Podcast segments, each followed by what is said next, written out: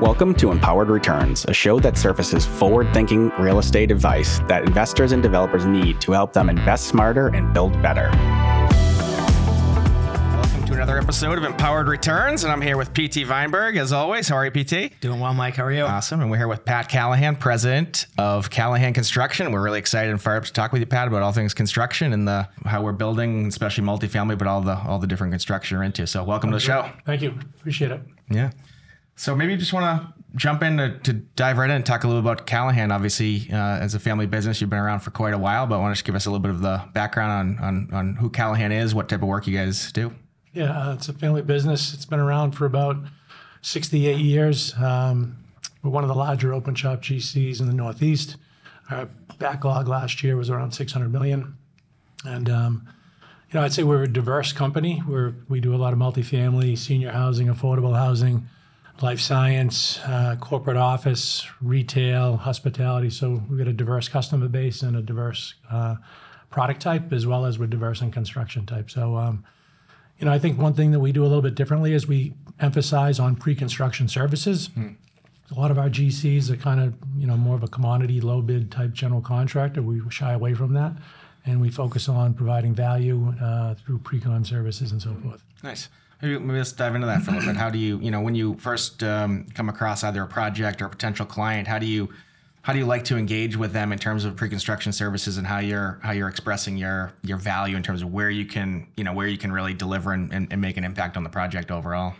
Yeah, I think for Callahan, we have, we call it enhanced pre-con services. We have a lot of internal um, staff between architects, engineers, logistics, uh, M E P, Uh, Q C, um, uh, and so forth, that really kind of enhanced the pre-con. So you're almost getting a peer review of what's being designed. So I think, you know, we try to get in with our customers as early as possible, mm-hmm. because if the plans progress too long, um, they're too far ahead, you know, into more of a D D level or whatever it might be, it, it's too hard to go back in a lot of cases to, to take out some of the costs that, that might have been missed or, mm-hmm. or could have come out, yeah. you know what I mean? So we encourage them to start early uh, with a lot of the groups we work with, where we've done a lot of deals together. We're in there almost the same time, or if not before the design team, mm. you know, providing information, uh, what that site might cost, things like that, so yeah. they can make a business decision. I can I can only imagine the um, the level of value you guys are, are are oftentimes able to add. I mean, just just seeing the projects that we're working on and, and sort of, We, we talk about this with a lot of clients. So just assembling the whole team as early as possible usually makes everything go so much smoother, because everyone has their own input and their own advice and their own expertise that they can bring to the table and help, you know, de- you know, de-risk a project, to reduce costs, to help build a better product. In the, in the end of the day, you know, for us, it's mostly multifamily and condo residential side. So, yep. you know, helping design something that hits the market. But from from your perspective as well, it's just like really managing an effective build process, build timeline, and, and and cost structure, I can imagine. I'm sure there's other things too. I mean, I, we have some customers that bring us on from day one. We've got others that bring us on at the end of D D or early C D. And most of the equity players, most of the larger national players, I should say, they bring us on really early because mm-hmm. they know the value that is brought that and through that early stages. Mm-hmm. And, the, and, and I think some of the groups that are bringing us on so late, they feel like they're getting more of a competitive pricing from the G C, which is what, maybe a point or two in regards to fee at the most. Mm. But you pick up so many points on the early pre-con yeah. between value, you know, between a better way to build, you know, taking the costs out of the site, whether it be cut and fill, utilities, earth support, ground improvements, the building, you know, taking a well thought out schedule and logistics and shaving time off, you know, you know, which saves G C. So you're missing all that upfront work that can take place that will save you hundreds of thousands, if not millions, and you're worried about fifty grand, a couple a of points on yeah, right. fee yeah, structure. Yeah, yeah, yeah. And, you know, then they think, oh well, if I do it too early, I, you know, I don't know if my number's going to be right. But it, any G C can take their number down at whatever level of plans to make their pricing look sexy. Mm. And then it all comes back in when you get to G M P. So right. there's no magic to that. The magic is where you save all the money up front yeah. and try to figure out, you know, build a better mousetrap. I mean, you know, we talk about it all the time, like getting in early, getting the right team, being prepared. And then to your point, it's like stuff kind of costs what it costs, right? And it's it, it, it's all about the planning to eliminate unnecessary costs. And that's what gets missed if you don't right. do that early. And and what percentage of the clients that you're working with, you know, or that you see kind of on a macro level in the marketplace are bringing in, whether it's you guys or, you know, other people you know, or bringing their general contractors in in early D D and schematic versus, you know, to your point, sort of waiting till they're getting on the precipice of C Ds and then bidding it out, just trying to, you know, save that, you yeah. know, that, that nominal amount of money when it's really about the big picture? I would say it's fifty fifty. I would okay. say fifty percent of them bring us on before D D, and that's where you're getting your value. And, you know, the other fifty comes on at all different other stages. It could be at the end of D, through D D, the end of D D, or even into early C D. And the other thing is, I, you know, is the fear that they're paying money for pre-con services. I mean, Callahan carries the pre-con services yeah. to G M P, and it's the, there's a value put there in case there's some type of separation, right, at the end of the day. But that, again, that half a point or one point of pre-con services gets far outweighed by what you save through good pre-con. Yeah. You know yeah. what I mean? Yeah, it's one of those things where, you know, I think this is myth that is like, okay, I have to bring a contractor a construction set so that they can give me accurate real pricing and I can really, they can really fine tune their numbers. But I, I think to your point, that's such a myth when you can get in, you know, in the entitlement phase and before design, even, you know, well before design development through the early design phases. And, and, and you can add that kind of sort of eye and vision of how this project's going to go, how the schedule is going to lay out, how we can, you know, build a better plan right. to, to deliver way more value than it's going to cost someone to invest uh, in those early phases in a, in a in a in a construction sort of expertise like you guys bring to the table. I think debt and equity likes it too. At the end of the day, if they know you've got a well thought out plan with a solid G C and a solid design team, I think they look at it as there's lower risk, right? At the end of yeah, the day, right. versus coming in at a bid scenario when you're at the C D, no one's.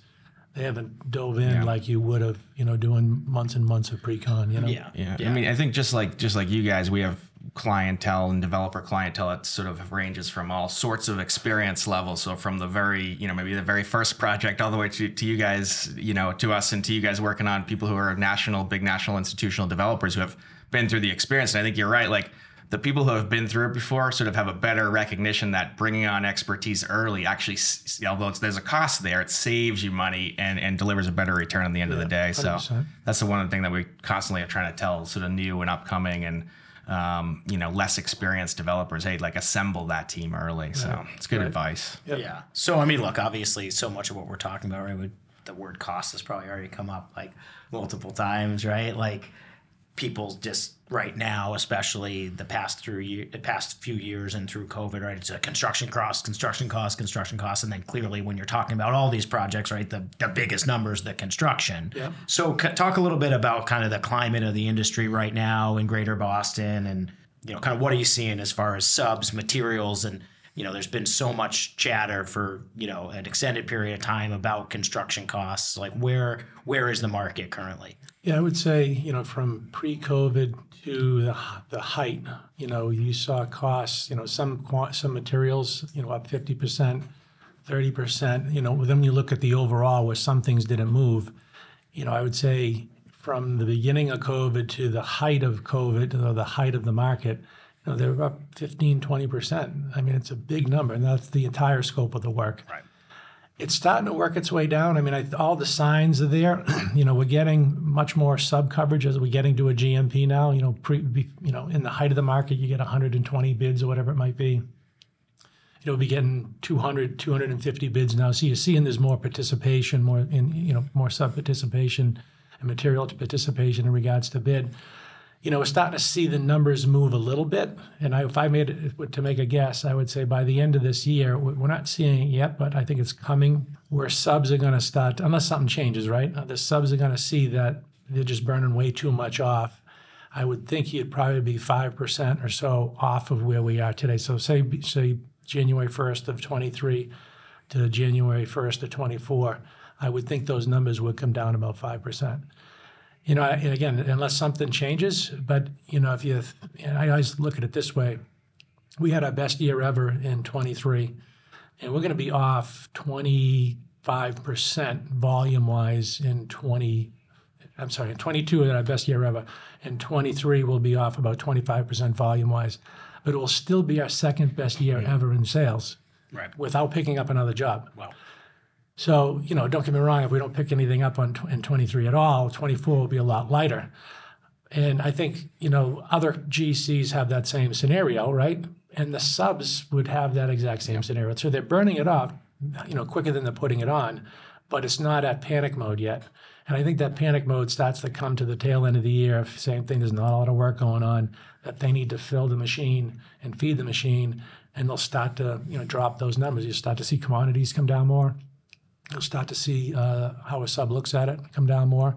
And you might even start to see some labor move at that point. Mm. Yeah. So I feel like a lot of people have been through it on like these micro levels, whether they've done renovations or small, you know, and then there's guys who are doing smaller developments. And, and as a, you know, as one of the, as you said, one of the largest kind of open shop um, contractors, you know, in the region, right? Like, what is your typical sub-stable look like, right? Like, how many real options do you have for all the big trades on, you know, a hundred unit job or a one hundred fifty unit job? Like, you know, what does that landscape look like?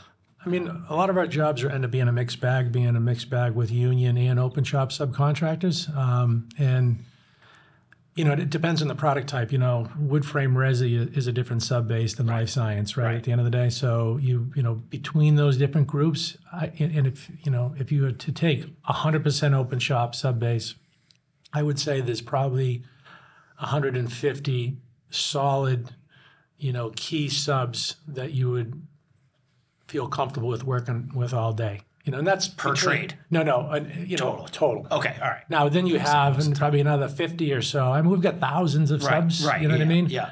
Um, maybe another couple, fifty to a couple hundred of the smaller ones that can fit in there. That you don't have to have this big, huge sub to do that scope of the work. You know what I mean? Yeah. And then you mix in the union subs. It even makes it that much stronger. You know, eighty percent of the workforce is open shop. Right. You know, it's only twenty percent in this market that's union. So your biggest sub base is on the open shop side. A lot of people think it's the opposite. Right. Mm-hmm. And then I'd say on the resi, you have, I would say this, the, the ratios are the same on the different product type. Okay. It gets a little thinner uh, on hospitality. You know, a lot of those are subs that are th- across the country and so forth that come in for certain tasks and so forth. Yeah. But, um, yeah, I would say, you know, we, we the one thing about the Northeast, there are, there's a strong sub base in the Northeast. Yeah. yeah. And and speaking of sort of open shop or union discussion, you guys have already maintained status as an open shop um, business. And, it, you know, is that is that principally for the flexibility you can bring to jobs in both directions and or the larger sub base? Or what's the kind of the impetus or the strategy there? I mean, I would say most of our jobs are a mixed bag, so we do utilize a lot of uh, union subcontractors on our projects, but our philosophy to that is bring the ones in that bring value, right? And we work a lot with the building trades. You know, union G C has to, that's signatory with the carpenters, has to bring in all the carpentry trades. But he was most likely is doing uh, a mixed bag with all the building trades. Mm. So my mixed bag is just a little bit different than their mm-hmm. mixed bag, you know what I mean, at the end of the day. Um, but our philosophy to it is we work for the developer. We don't work for the carpenters union. We don't have a signatory status that I need to do what that organization tells me what to do. Mm. I work for the developer, and uh, he's the one that's hiring me and paying me. And I will advise him uh, what I think makes, well, what we think makes sense for the area, the type of product type, and what unions would make sense for a particular opportunity. And we try to massage those relationships with, you know, typically the building trades uh, to try to bring them on and, as part of the project. But, you know, and and I would say, again, ninety percent of the jobs out there is a mixed bag of union and open shop, but everybody knows they need to work in harmony. Yeah. You know, mm. and frankly, you could have a one hundred percent union project that gets picketed. Mm. It's a labor dispute or whatever it might be. So there's no perfect answer. But, um, yeah, we just do it a little bit different. And, you know, we're more in the suburbs where it ends up being more of a mixed bag and not yeah. an all-union job. Yeah, you know? yeah. And and um, what is the, you know, the proportions of your jobs? You mentioned, the you know, everything from life science to hospitality to residential. What kind of is the breakdown in your yep. in your business? So in twenty-two, it was forty percent life science, forty percent multifamily. And the other twenty was made up of some retail. You know, retail mm. has softened. It's coming back a little bit, but it's softened. The hospitality market dropped off once COVID yeah. hit. Yeah, it was forty, forty, twenty, and other oddity. You know, we do a lot of T I and everything yep. too, so it fell in that twenty percent. You know, right now I see twenty-three probably being more multi, mm-hmm. including affordable. You know, we're doing a lot of affordable, mm-hmm. and it's got a little bit of a, a um, recession-proof uh, you know, with tax yep. credits and yeah, everything. Of course. Um, so I would suspect our multifamily will probably go up a little bit, yep. maybe, you know, sixty, and mm-hmm. the, the other forty will be a little more life science and, and, and the other thing, and yep. the other product type. But um, yeah, I, I, life sciences, we, we enjoy being in that market. It's a solid market. We see that mm. coming back. You know yeah. what I mean? Yeah, you, do, do you see it coming? You know, so obviously it was boom times, town, boom times for a while, but but, yeah, but sort of has faded a little bit in uh, yeah, no doubt in status. I think it's got to you look at this environment in this region that you would think it's going to. You know, I'm, I don't have a crystal ball like a lot of these developers and, and see it they all better think than they I do. see it. Yeah. Sorry, guys and girls. um, but, the people we talk to anyway that are developers that uh, they feel that it's going to come back. Right? Yeah, at the end yeah. of the day. Cool. And and I think um, you guys had a conversation earlier that was just talking about there how you focus even on the residential side more on the apartment multifamily side versus the condo side. Is that correct? And is there sort of a strategy there that is important to you guys? I mean, there's definitely been much more multifamily sure. than condo, but. Um, I mean, condo, I think everybody knows there's a tail to it, right? And there's a lot more litigation mm. and. Um, If we had a pick, we would pick multifamily, rental mm-hmm. multifamily over mm-hmm. condo, just to not have to deal with that. And you know, when as the developer is building this building and as we're building the condo building, we're building a per plan and spec to code. You're getting all your inspections and approvals and C Os, so it's not like you're doing anything wrong. It's just that over time, these buildings will shrink, they'll move. You'll get a drywall crack. You have your your window seals, you know, dry and. You know, more air comes in, but it's it's maintenance to these buildings yeah. that nobody wants to do.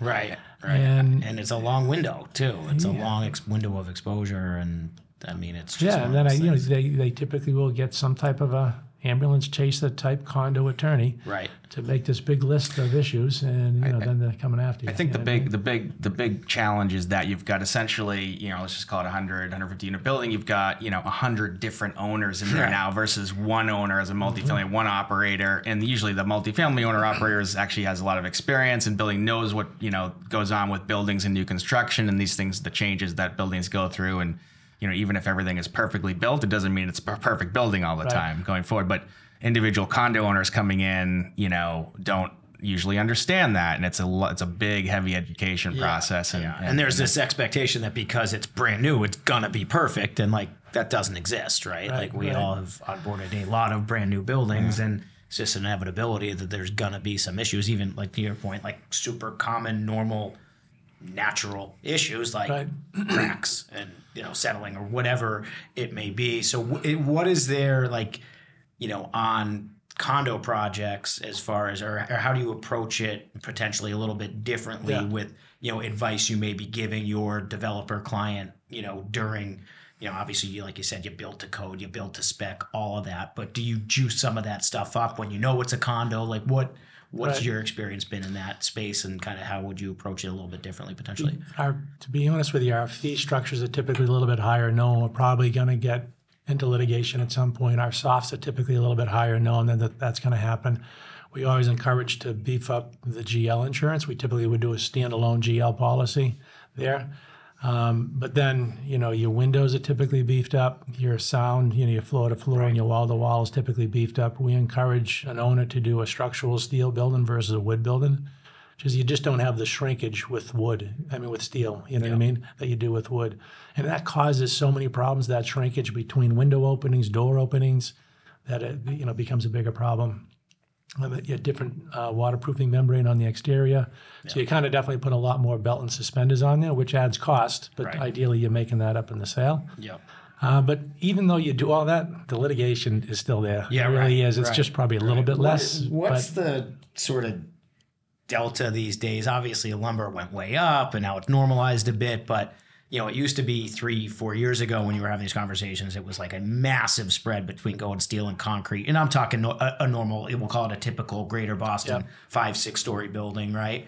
And it would be, it would have been unheard of for anyone to do, you know, just from a cost standpoint, to do steel and concrete. Everyone would do a podium stick, yep. right? So what is the sort of spread these days from a, you know, dollar per foot standpoint on a build, on a six-story building going all structural steel versus... you know, a four over two or a five over one?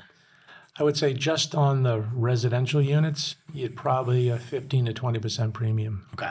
So I mean, I, you know, if you're doing a steel podium, obviously there's no, there's no. I would take that cost out, right, and then focus just on the residential units, because yeah. there's other factors that go into it versus just the wood versus structural steel. And you can do low bearing light gauge, which is a little bit less yeah. than that. Yeah. Uh, but obviously wood is the least expensive approach. That's why you typically see the multifamily apartments wood. Right. You know what I mean?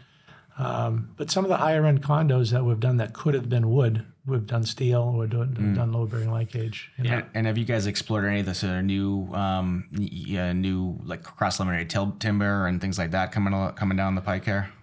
We've seen it. We've priced it. Uh, it's just hasn't quite gotten here yet. Mm. You know what I mean? There's, and I think a lot of it ends up being the sub base that could do it as well. Right. right? There's just not a sub base that you could go out to five subs and say, you know, give me a competitive price to it. And it's similar to what's happened with the low bearing light gauge. It's it's a really nice alternative, but if you only have one or two subs that are willing to do it, it puts you in a corner that, okay, if that sub can't do it, I can only go to this one sub. I'm putting a lot of eggs in one mm. basket. I, I and if there's a failure or an issue, it puts the job in a whole tailspin. You know what yeah. I mean? So, but I think that's getting better. And you know, there's been more projects that have been more of the low bearing light yeah. gauge. Um, but even modular, I think modular is a great next step, mm. right? And it's been around for a long time, but it just can't seem to get traction. Yeah, you know I mean? I mean, we, we've done one, and that was yeah. in twenty sixteen, yeah. right? Yeah. So now you're talking seven years ago, and you know, like we've I know. we've really grown exponentially during that time, where we've had so many more projects that we haven't seen it again. Yeah, which is kind of interesting. I think know, the fear it, is you have to bring that modular company on so early, right? Yeah, and you have to put a lot of money up front very early with a group that, you know, I'm not saying that they're not stable, but it's not the typical, it's not the norm. So you're putting, again, a lot of eggs in one basket. And I, then I think you're you're limited to, you know, the layout of the building and some other features, you know what I mean? And they're not perfect either. Some of the boxes that have gone together, there's been some horror stories of some of the boxes not um, coming together the right way and having some other problems, you know. Yeah, what I mean? it's it's one of those things where, in theory, it makes a whole lot of sense. You have a controlled building environment, all yeah. those other things, except you know you still have the skilled labor, the yeah. planning, the you know the pl- the plans coming together, yeah, so all, many, all these yeah. things. So, and similar with like C L T or things like that, where you know these things look promising in a lot of ways, and I'm I'm personally excited to see some of these things come up, but it's so new that you're right. You just are totally limiting whether it's the sub pool or just lack of experience with it from all perspectives. That you're, you know, there is just there ha- by definition a little bit more risk there. I think you're limited to unit count too. I mean, you never see like two hundred units. Right. You might see eighty units. You know, right. sixty, one hundred maybe, because they, the production you have to have so many yep. of them built, right? Right. That you just don't, you can't get that production at some point. Yeah. It's, you know, it's funny. I remember seeing some of these buildings and uh, going up in China, these time lapses that go up in like three weeks. And I'm like, I don't even have any idea how that happened or if it was just a fake video, but I don't know if you've ever seen these yeah, things. Yeah. And I'm like, yeah, yeah. some of this technology is wild, but it's just like. Don't they follow right? Yeah, exactly. Yeah. Exactly. It's actually Legos.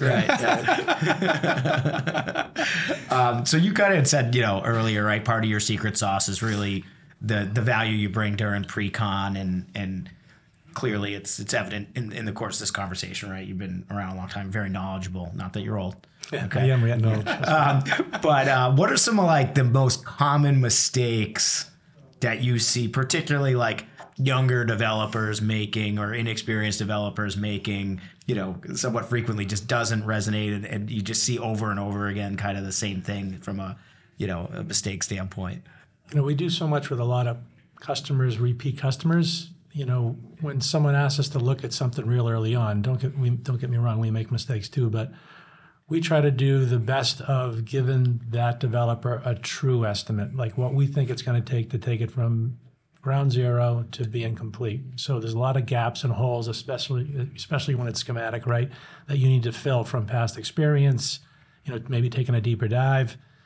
Or whatever, and that when we're when we're competing against some other G Cs that don't do that, or you know they don't know the product type, there can be a huge swing in the numbers. At the end of the day, once you get to, to G M P and to your C Ds, for the most part, we're using probably ninety percent of the same subs. And it's not like there's a magic sauce when a guy's five million or ten million dollars less at a schematic level. I'm like, wow, this guy really wants it. You know what I mean? It's it's just not there. Right, it's right, it's right. Hocus pocus. You know what I mean? Yeah.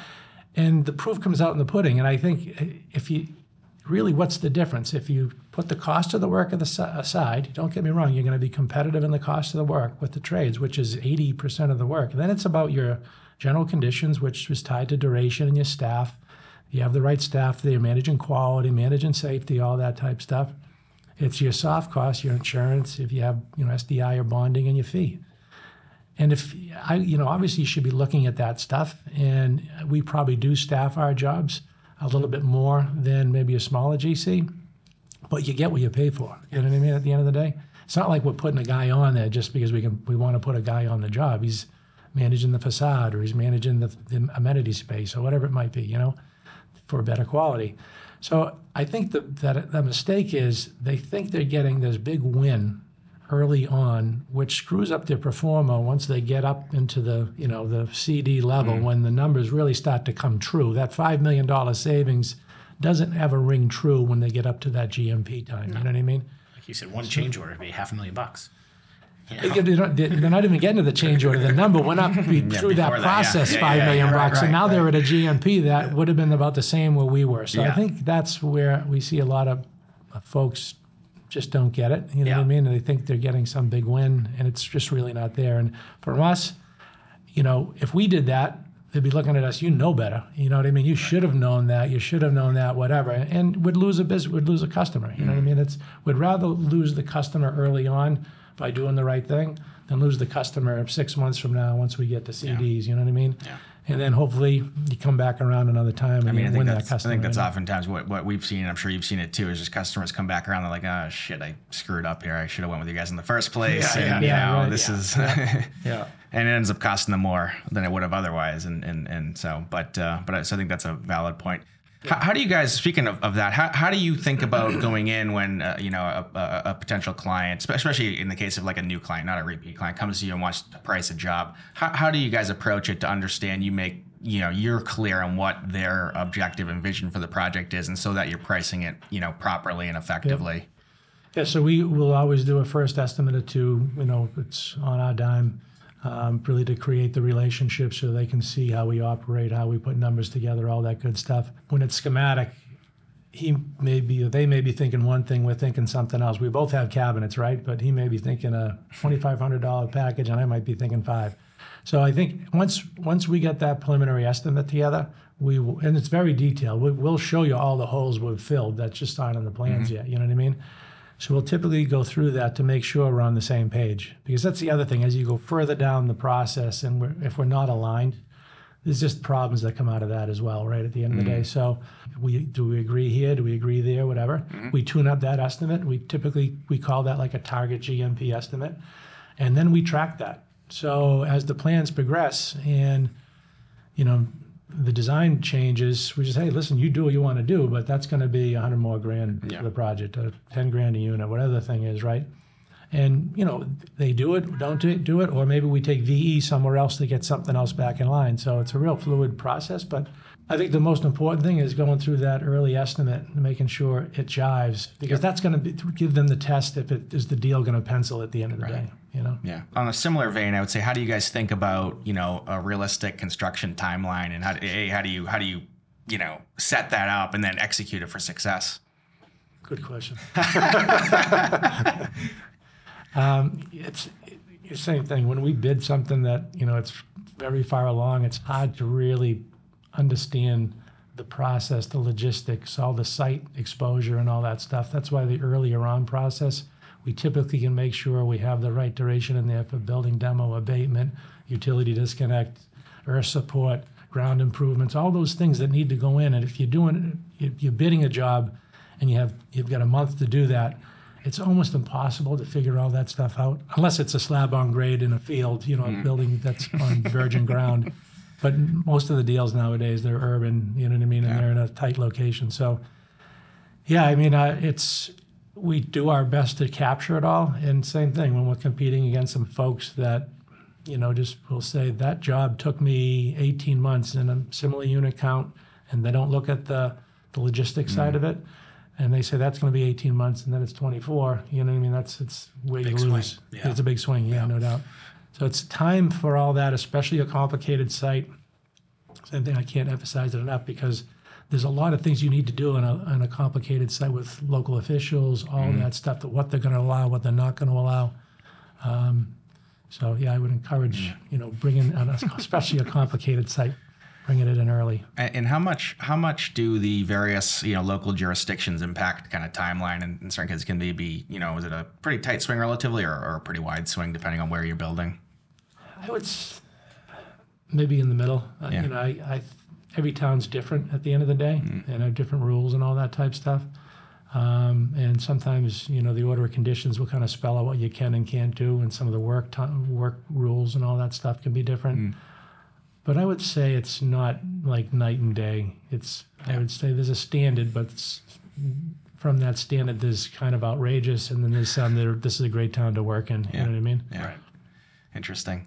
And so as you're executing uh, on the project, I think what, what oftentimes that we've seen, at least from our perspective, being non-builders, is, you know, you, you see a lot of um, unrealistic expectations being put on when buildings are, when, when a project's going to get completed versus the, you know, the timeline from the beginning, and things shift and change. How do you try to um, clarify expectations throughout a project, and as, as a timeline might expand or shrink in some cases? And, and how do you kind of go about that uh, just throughout the project?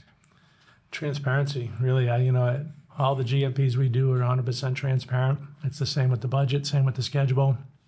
You know, we try to inform them when there's an issue. I would say a lot of the delays nowadays, you know, we're not perfect, and we, we have issues too, but a lot of them are coming to, with utility delays. Yeah, and, wow, and it's brutal. Even, you know, beyond, even even our delays, and the utility delays are going beyond our delays. You know what I mean?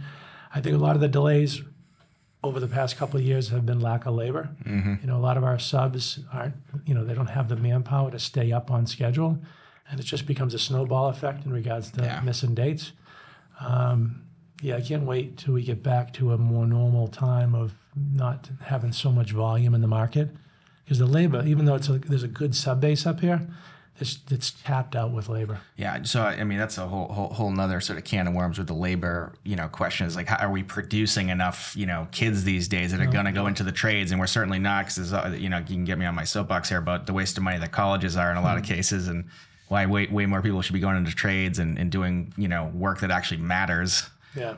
Um, but that, that certainly is a big problem. And do you see, do you, do you guys have any idea, or do you have any ideas or solutions for that to, to drive more labor into the markets that need it? Even the, I think the unions do a good job with this. We do some of this as well, is trying to go to some of the VOTEC schools and trying to encourage them, get them on our job sites as like site tours, visits, maybe do some internal training. I know uh, the iron workers and so forth, they do a lot of training with some of the VOTEC schools.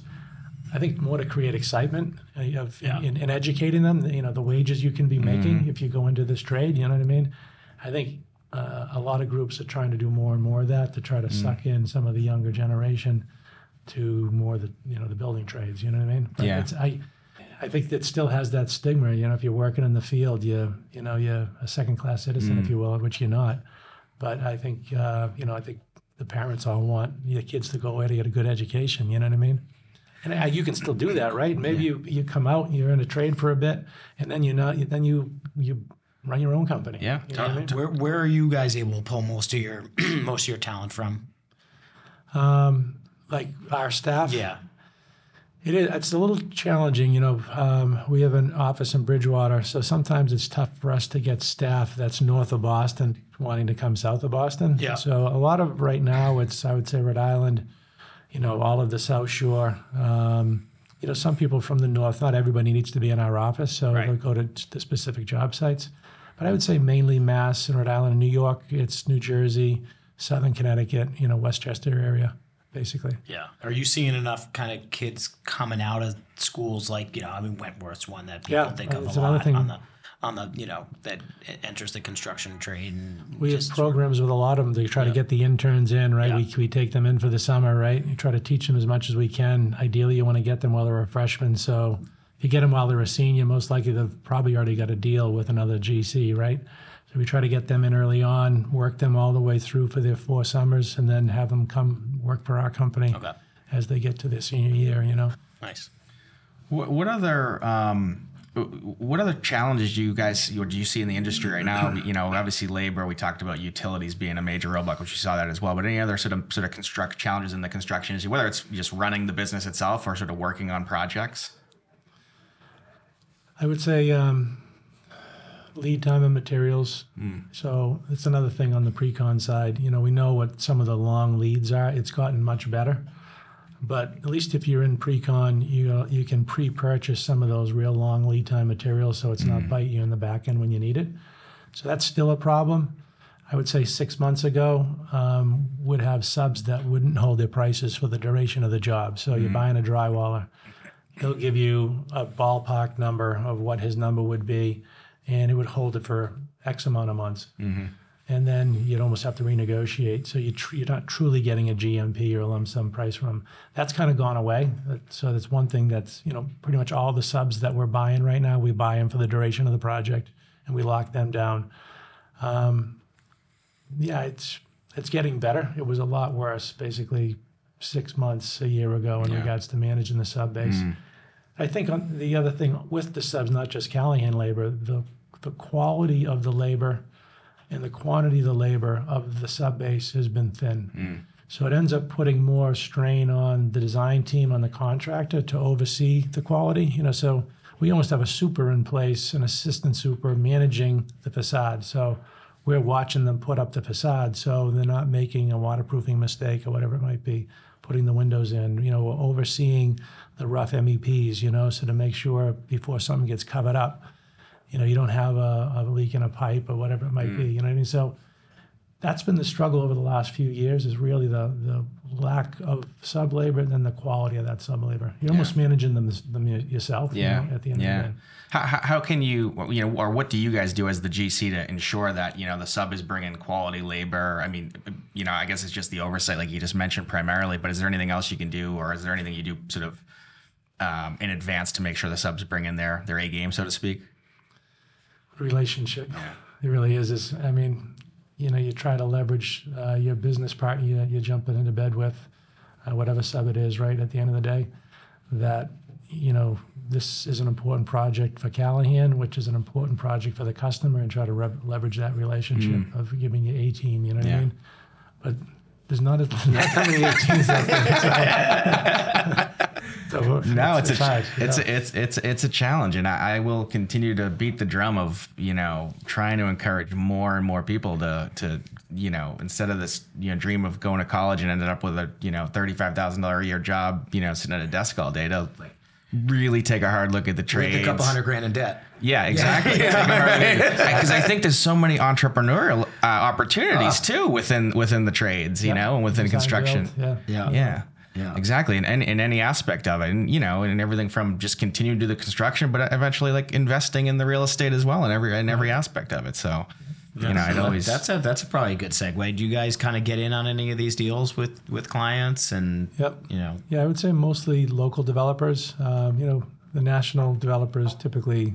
You know, they less partners the better, right? At the right. end of the day, yeah, and they don't need our cash. So, I think on the local side, it's great because we're, a lot of times we're creating relationship there. We're kind of helping them getting over their equity hurdle, um, and you know, I, I I think it does align the contractor and the developer. You know, have the same alignment in regards to the success of the project. Yeah. You know, some some developers, you know, they don't want any partners. It is what it is. You know, right.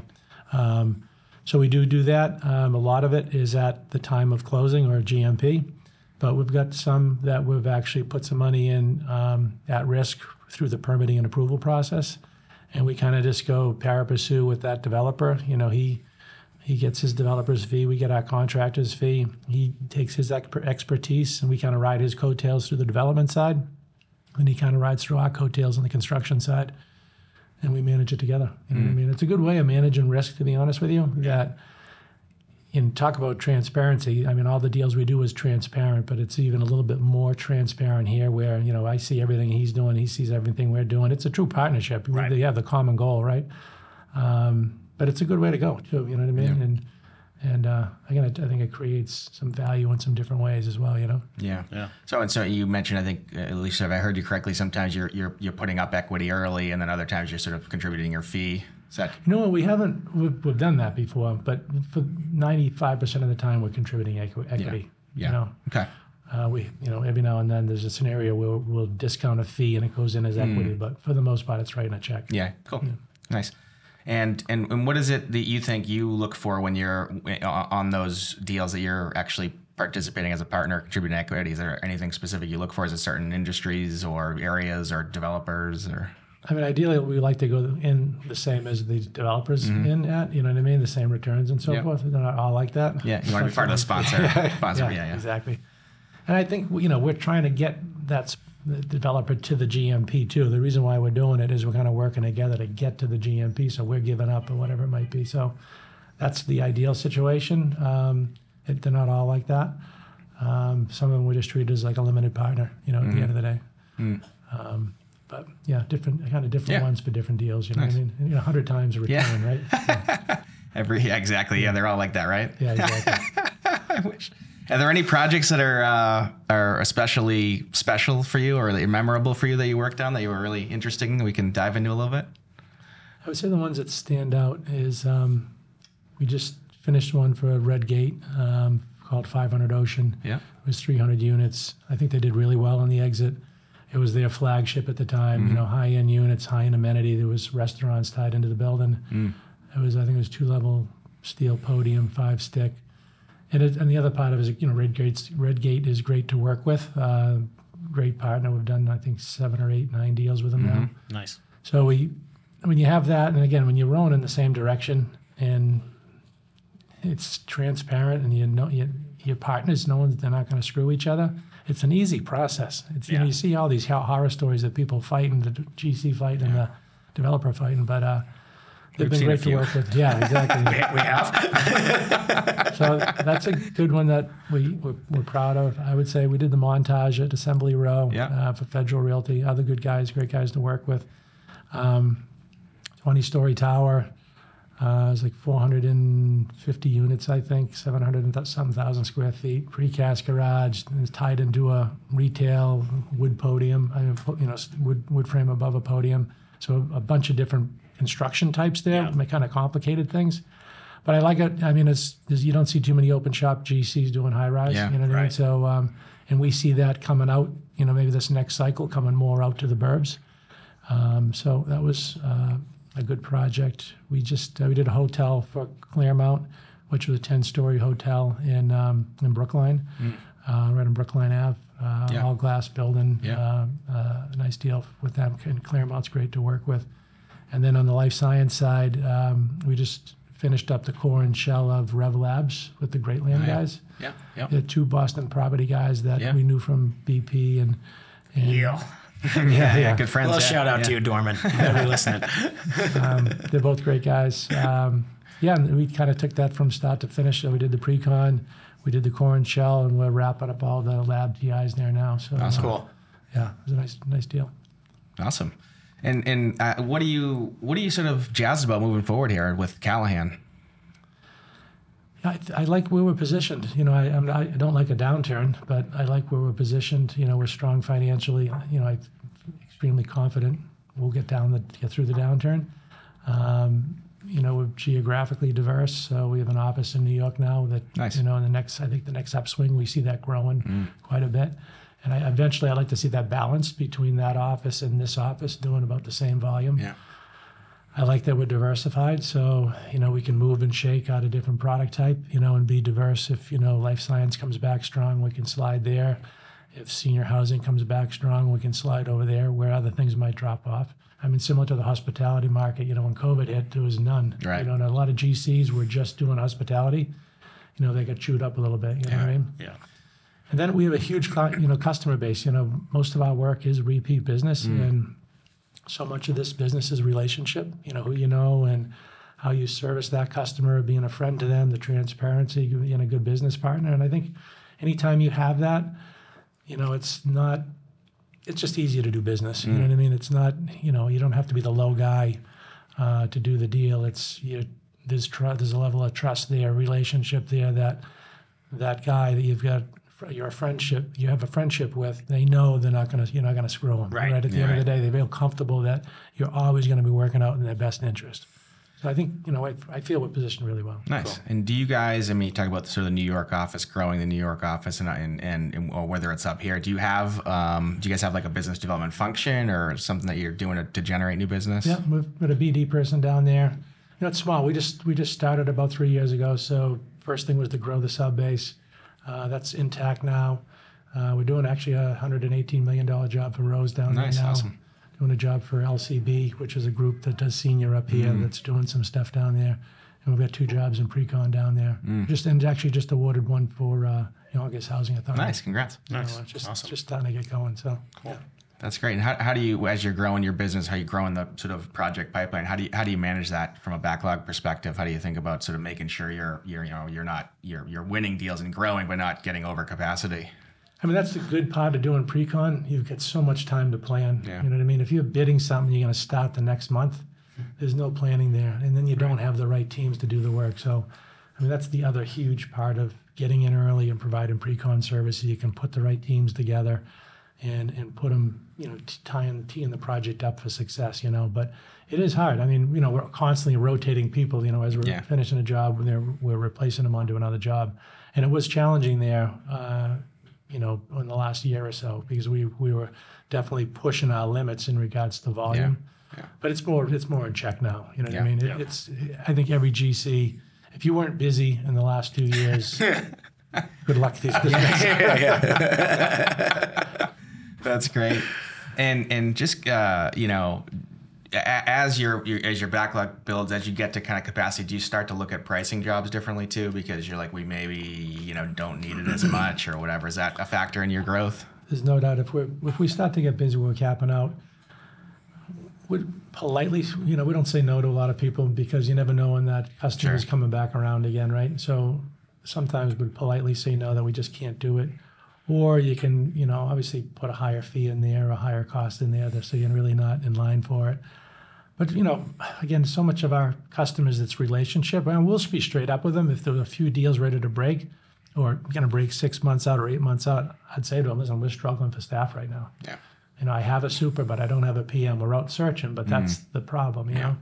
So we're straight up with them, um, with, with our customers, and then...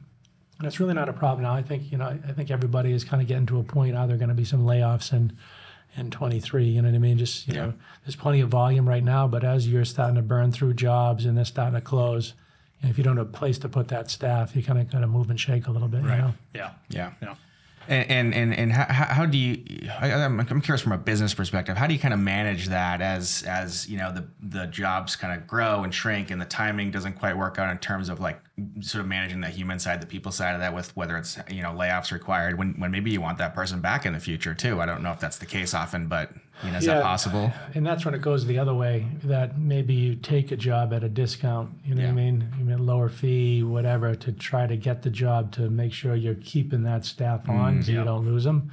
So it does, it goes both ways a lot of times like that. Um, you try not to do it because some of those can come back and bite you, mm. you know what I mean?